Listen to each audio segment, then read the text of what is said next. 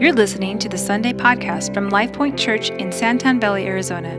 We hope you are encouraged by today's message. For more information, visit us online at lifepointaz.com. Good morning, good morning. How are we doing? Have you gre- greeted everybody? Have you said hello? It is such a wonderful day. If this is your first time to LifePoint, I want to welcome you. I'm Pastor Nathan, and I'm glad you chose. Yes. Just slow clap them in, though. You got to. We're glad you're here. We hope you felt welcome from the time you pulled onto our property to finding your seat. Uh, one of the things that we pride ourselves on here is doing our best to be a family, not just a building of people who come together once a week, but who work and serve in the community, love each other, small groups, life, and like Paladin Sports, just in everything we're doing, giving honor to the Lord. So if you're new here, a couple announcements, and if you're not new here, a couple of announcements. Family camping trip, right? So this is going to be our what fifth year of doing this, and it is an absolute blast. There is a cornhole tournament that will change your life, and we go up to Big Lake, which is about 45 minutes east of Show Low. It is gorgeous. We're going to go in June. What the end of June here, 25th to the 28th. There's uh, a lake. It's big. That's why it's called Big Lake, and we rent out two big circular areas. There's a big Ramada in the center. There's usually more than 300 children and about 50 adults. It's fantastic. We, it's like Survivor, only real, right? And us parents, but it's great to be with the church family because you can really let your kids run around and you don't have to worry about them, and there's adults everywhere. And anyway, if you want to get to know people here at Life Point, the family camping trip is the place to do it. So we invite you sign up for that. You can do that through our app or meet Blake out in the lobby. He's the handsome man from Tennessee. You'll recognize him when you see him. Second announcement is this we have a financial planning seminar first week in May, May 1st. And this is basically for you if you're saying, I've never done a will or a trust and I've never put together sort of the end of life stuff. Hey, here you go. Doesn't matter how old or young you are, it's a free seminar with all the resources and connections you would be able to need to be able to figure that stuff out. It's one of those things we've been hearing a lot about, so we wanted to let you know we've set that up on May 1st. All right. Should we get into this? What happens if I say he is risen? Yes, he is risen indeed. That's every year. It's like we, yep, we know what to do with that one. We are so glad you are here. If you were here Friday for the Good Friday service, we left that service in a very somber tone, right? We left as we looked at what it looked like from the betrayal of Jesus to his trial, to the scourging, to the carrying of the cross, to being put on the cross, to his uh, final words and death on the cross. And we're here today because he's not still in that grave. And that's why we're here. 2,000 years. Let that sink into your memory. 2,000 years later, we're still celebrating this man. Something had to have happened. Something crazy must have happened for 2,000 years later for there to be this many people still committed enough to wake up early. Oh, wait, early is my sunrise service notes. to wake up and come to church. We did sunrise service out at the lawn at 6:30 and I felt so proud of myself, right? You're out there, the sun's just barely coming up. But on Saturday I saw that my good buddy Mark, who's pastor of Christ the Victor Lutheran Church, their sunrise service was at 5:40 a.m. It's the Lutheran for you, right? Always just a little bit better. I love Mark, I love them. It's wonderful to come together. It's wonderful that over all this time, no matter how many times the church has tried to be snuffed out by governments and kings and people who were threatened by what the message of Christ is, which is to love your neighbor as you love yourself and love the Lord your God with all your heart, soul, and strength, that somehow that message is so threatening that millions have died for it. And yet here we are, still worshiping, still praising. I want to talk about the hope that comes through Christ this morning.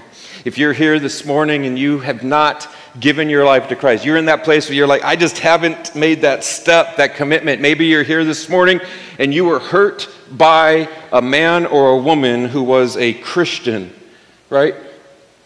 And they just betrayed your trust and completely destroyed it, and you are only here out of respect and kindness for whoever drug you here this morning.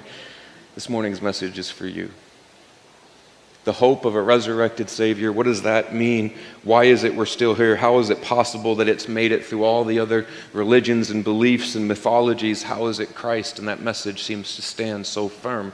How is it spread to every single continent in the world? How is it no longer the most centralized belief in the place it started? Whereas every other religion, the place it started is still to this day the place where it's the most central belief. How? Jesus brings a hope that no other teaching brings. John 20, 11 through 14. This is the Apostle John writing his account of Jesus. It's the Gospel of John or the Good News of John. Verse 11 says Mary stood outside the tomb crying. As she wept, she bent over to look into the tomb and saw two angels in white seated where Jesus' body had been, one at the head and the other at the foot. They asked her, Woman, why are you crying? They've taken my Lord away, she said. I don't know where they've put him. At this, she turned around and saw Jesus standing there, but she did not realize it was Jesus. Can you blame her? She was one of the ones at the foot of the cross who just watched what happened to him, who saw a human body so disfigured, so beaten, so bloody that there is no possible way that this person, completely healed, completely alive, could be my Jesus standing in front of me. What it also shows us is that when we are in the midst of despair and grief and sadness, is we will miss the hope of God if we aren't looking for it.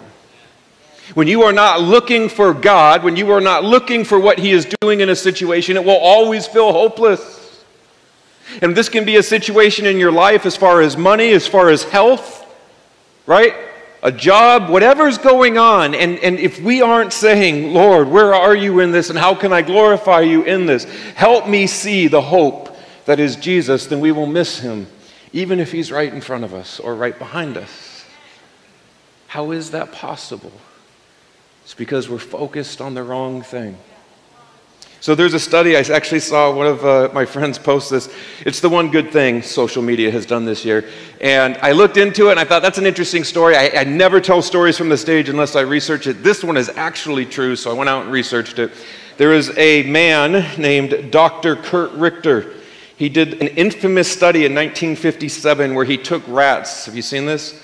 Put them in jars of water and saw how long it took them to drown. Now, if you're here from PETA, know that I do not condone this part of the story. It's just what happened. It was the 50s, anything went. So just push past that part. So, what he found is that if he took wild rats and put them in a jar of water, they would drown in 15 minutes. If he then took those same rats and pulled them out before they drowned and then put them back in and pulled them out and then put them back in, you know how long they could last? 60 hours. 60 hours of rat swimming, just I don't know what that looks like. This is how I pictured it, though, the whole time I was reading it.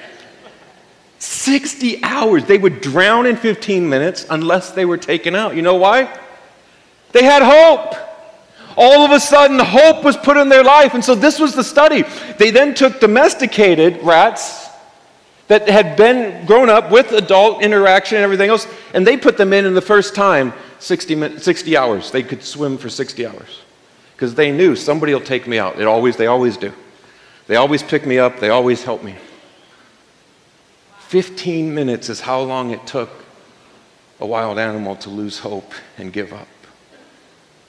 Is there any wonder why we see so much darkness in the world? When we have a world of people who are told Jesus Christ is not real. There is no hope. There is no life after death. There is no eternity. There is no meaning to your life. You are a collection of atoms and neurons and material and matter. Do what you will, get as much pleasure out of this life, and move on into whatever you want to believe, but there's really no hope. Is there any wonder why suicide rates amongst youth are highest they've ever, ever been?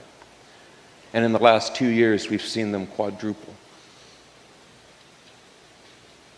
If a rat can only last 15 minutes in a desperate situation without the hope of someone to pull them out, how much more dire is it for a person who is thinking and made in the image of their God to continue on in life when life rains down upon us and we have no hope. So here's Mary. She's been with Christ, she's walked with Christ, she's been a part of the ministry for years, and here she comes to the grave.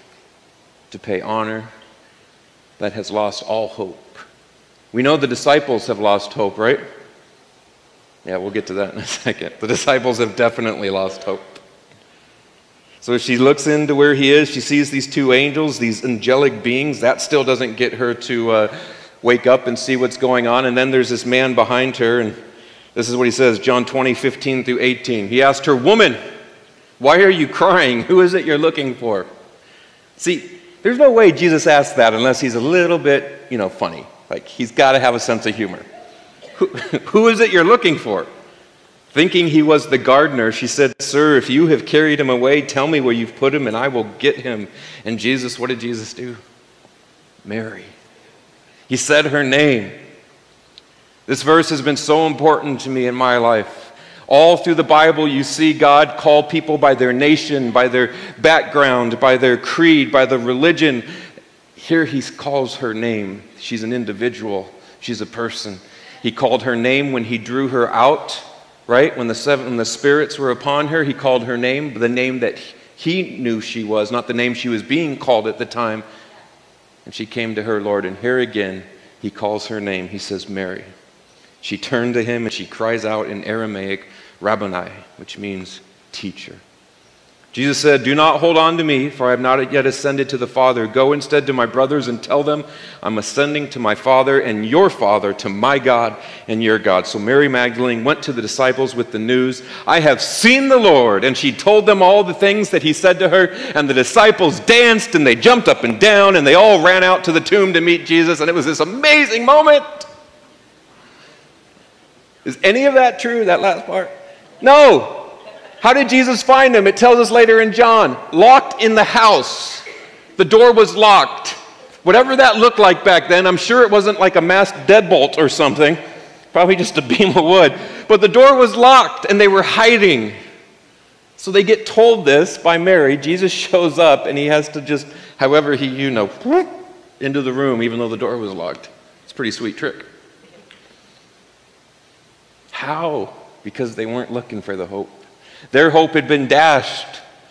Their hope in the Savior, they, they were questioning every life decision they had made at this moment, as they are now wanted fugitives of Rome, as they are wanted fugitives of the Jewish Sanhedrin and the Pharisees who were there for perpetrating and being a part of what they believed this giant ruse from this Jesus to be. And that's just it, though we can have hope in this season. And sometimes hope in our lives comes through some of the smallest situations. Often it's just a simple conversation with a friend. Am I right? How many times have you been down in the dumps and a friend calls or even just texts you and it just fills you up? This is why church is so important, right? As wonderful as online is and has been, this is why church is so important because you show up and there is some random person there and you bump into them and they talk to you or they encourage you. And you're like, oh, I was really struggling. But that means so much to me. Sometimes it's sparked by an answered prayer. You've been praying and it's been a while and you start to give up hope, and then that prayer you've been asking the Lord for comes through and a renewed hope is there. It can be an unexpected text, email. It could become noticing the beauty of a sunrise, like what we saw this morning. It can be found in taking time to be grateful by what we have rather than frustrated by the things you're missing out on. Hope isn't hard to find, but hope can be hard to grab onto. Someone who is lost and in despair, and as somebody who has struggled with depression, anxiety, I can tell you hope can be all around you. I can have everything good going on in my life, and my children are wonderful, beautiful little beings, and they're awesome, and my wife is awesome, and even in the midst of all this hope, I can struggle with despair if that's where my mind is. And sometimes it feels like you can't get out of it. This is why community is so so important, friends. I can tell you that in my times of greatest despair over the last decade of my life, it has always come through the community of believers, my wife, other people uh, that God has put in my life who have pulled me up out of those moments. do not, even if you're an introvert, God bless you, introverts, right? Do not discount the importance and the quality of community. It is how Jesus intended us to live, not alone, not separate, not a rock, not an island. he called us to live in this community. And so you feel this shift in the story, right? As Mary Magdalene recognizes Jesus is alive, her hope has been resurrected. She comes back to life. The dream is back. The restoration and the healing is back. This is really happening. I wonder what would happen today if we were to see Jesus all around us. In the instances, in the frustrations of life, in the small things, in the continual traffic along Hunt Highway and Ironwood. What if Jesus was right there in that long line of traffic, and, and as you have been cursing the person in front of you, Jesus is like, I gave you an extra 10 minutes to talk to me. You said you were lonely, you said you were angry. There you go. Well, God, I can't talk to you now. I just cursed out the guy in front of me. I feel embarrassed and ashamed. the resurrection of Jesus was victory over death. But not just a physical death, friends. It is victory over a spiritual death. It says we were born dead in our trespasses. We were born in a place that we could not climb out, we could not overcome, we could not become good enough. And Jesus, the one whom the world looks upon in disdain, the one whom the world looks upon and says it's just another false belief to help people get through this miserable life. He gave everything that we would be able to overcome spiritual death, that we could be made alive, that the hope of who He is could be found in anyone who what is good, who goes to church, who does what is right? No. He gave it to any who would call upon His name and believe that He is the Son of God. I want to show you John 11 25. Jesus makes this audacious claim. He says, as Jesus is speaking to Mary and Martha, right as Lazarus is dead. I am the resurrection and the life. The one who believes in me will live even though they die, and whoever lives by believing in me will never die. And then he asks them, Do you believe this? Jesus, if only you had been here. You, you knew Lazarus was sick, and now he's dead. If only you had been here. Do you believe that I am the resurrection and the life? And what do they say? Yes, we believe. And we get an incredible resurrection, not too dissimilar to what we see Jesus do on his own accord just a little while later. And so, as he calls himself the resurrection and the life, I want to close here this morning by reading to you Revelation 21 1 through 7. Revelation is such a fascinating book as it's written by the Apostle John, the very one that we just read these previous verses on the account of Jesus' life. This is written later. This is him on the island Patmos. It was said that he was tarred and uh, with pine tar and pitched off and cast away to this island to die. He does not die. He's the only disciple that is not martyred on behalf of the name of Jesus, which, by the way, is something else that every time I allow doubt to creep into my mind about all of this, and yes, I know on a count of possibly being struck by lightning. Do I ever have doubt? Of course. Doubt comes in. The enemy whispers, None of this is real. You know that, right? You're doing all of this just to make a paycheck, right? You realize all you're doing is running a charity organization. Do you think those thoughts ever come into your head? They come into my head all the time. And I rebuke them. But in my weakness, there are thoughts where you're like, yeah, I mean, I've been praying to Jesus and nothing's come through. So, one of the things that always gets me to that place of saying, Oh God, forgive me, what have I allowed to come into my head? What thoughts have I not taken captive? is when I realize that these teenage men, Peter, Paul, Thomas, right, all of them, these bonehead men who ran and dispersed when Jesus was taken to the cross, all of a sudden had the guts and the courage and the boldness to go tell the entire world about him and then die doing it. And so John gets this revelation while he's on the island, and he writes the revelation down, and this is where we get the book. And in Revelation 21, 1 through 7, this is what he says about this new hope. He says, I saw a new heaven and a new earth, for the first heaven and the first earth had passed away, and there was no longer any sea. I saw the holy city, the new Jerusalem, coming down out of heaven from God, prepared as a bride, beautifully dressed for her husband. And I heard a loud voice from the throne saying, Now the dwelling of God is with men, and he will live with them, and they will be his people, and God himself will be with them and be their God. This is an incredible saying, friends. This is an unbelievable thought that God Almighty, the one whom we in the Old Testament they can't even look upon, will be with them and be their God. He will wipe every tear from their eyes. There will be no more death or mourning or crying or pain, for the old order of things has passed away. He who was seated on the throne said, I am making everything new. Then he said, Write this down, for these words are trustworthy and true. He said to me, It is done. I am the Alpha and the Omega, the beginning and the end. To him who is thirsty, I will give drink without cost from the spring of the water of life. He who overcomes will inherit all of this, and I will be his God, and he will be my son. What a powerful thing. Now, here's what's crazy we read those words. Do those words give you an overwhelming amount of hope to go and face this week? Right? Now, either we're just a really polite group of people here in Santan Valley, or we're like, yeah, yeah, I could take some hope from there. You know who John was writing this to? The churches. He is writing Revelation to the churches of his time who are undergoing some of the most unbelievable persecution the church has ever seen.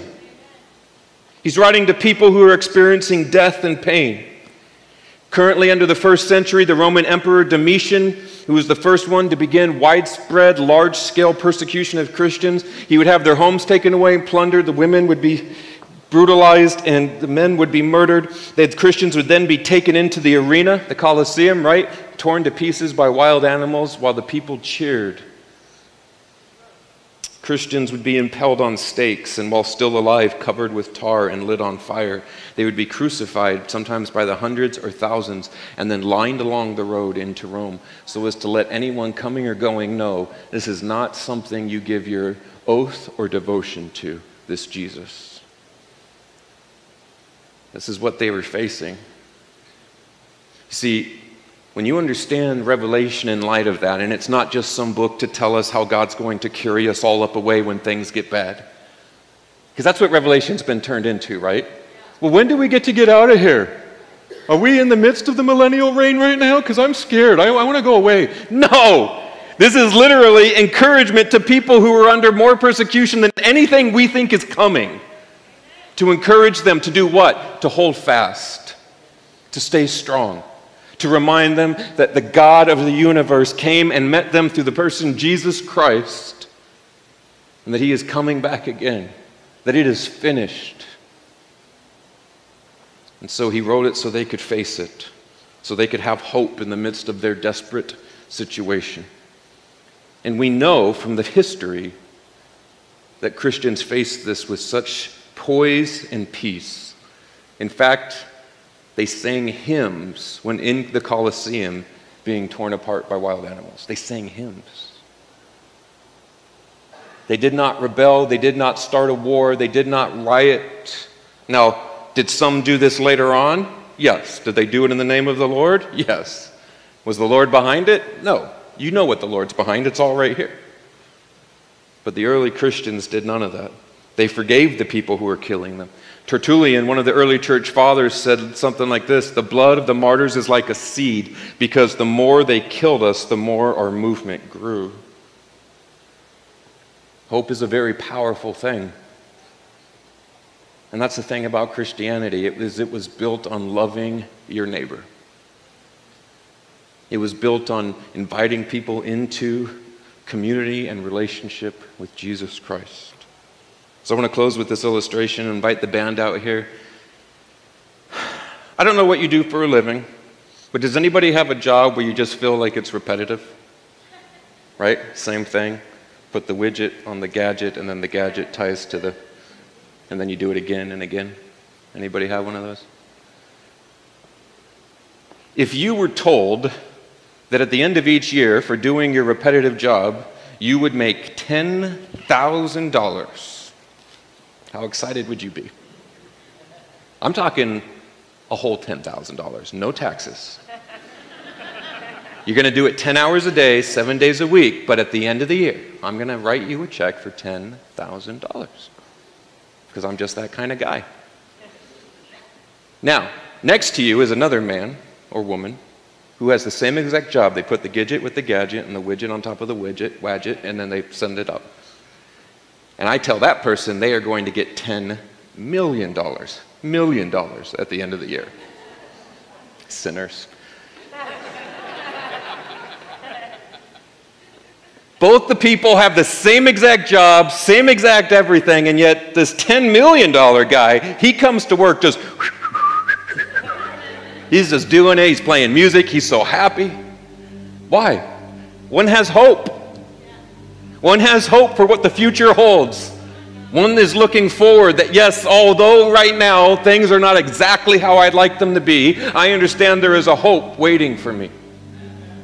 And for us as Christians, what we have is so much more than a promise of money, which, if the last year has taught you anything, can lose its value like that. We have hope in something that is 2,000 years strong and going, and the value has not been lost. In fact, no matter where you're at in the world right now, the hope of the Lord will carry you through if you don't miss it. I encourage you this morning, I implore of you this morning whether you're a believer in Christ or you have yet to make that statement of faith, that this morning you would come before the Lord and say, God, help me to stop missing who you are. I need that hope. I've been struggling with life. I've been struggling with things that have happened and feeling unheard by the Lord. I need you, Jesus. Let's bow our heads, let's pray, and we'll spend time in communion here. Father, we celebrate this day as the resurrection of your Son, Jesus Christ. Father, we do not suffer the way our brothers and sisters once suffered. But Lord, there is a suffering of opulence, there is a suffering of wealth that occurs when every need you have is taken care of and when everything that you could want is at your fingertips, we begin to feel we don't need you anymore. And Lord, that is currently how we are falling away. I pray for those in this room this morning who would seek you and would be called to know you and be drawn to you. I pray for those in here who desperately need the hope of a resurrected Jesus. I pray for those who have had thoughts of hanging it all up over the last week or two. And yet they're here this morning, God, because you've upheld them and you love them. And you're speaking to them right now. Lord Jesus, would you move mightily in this place this morning?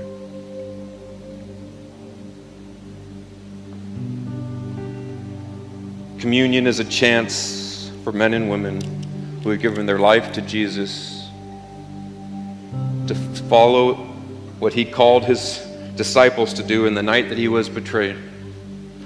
It's one of the few actual sacraments that we have as Christians. And so, if you didn't have a chance, we have the communion cups, which have the bread on top of the juice there. You can grab those. One of the things we talked about Friday night was the significance when we come together and we take this, this wafer and in a similar fashion, as Jesus broke bread and gave it to his disciples, he told them, This is my body. A meaning which hadn't fully come into effect for the disciples yet because he had not breathed his last breath on that cross yet. When it tells us that when he breathed his last, that the veil in the temple that separated the Holy of Holies, where the presence of God resided, from the rest of it, that it tore in two meaning we now had access. We had direct access. We no longer needed a man or a priest or an animal sacrificed. We could come directly to God. All you have to do is ask. Come before Him, talk to Him. And it's because of the body of Christ. And so He took bread, He broke it. And it says He blessed it. So Jesus We bless this now as we remember your body, that it is your body that gives us this access to the Father, this access to come to you. In Jesus' name, amen. Let's eat.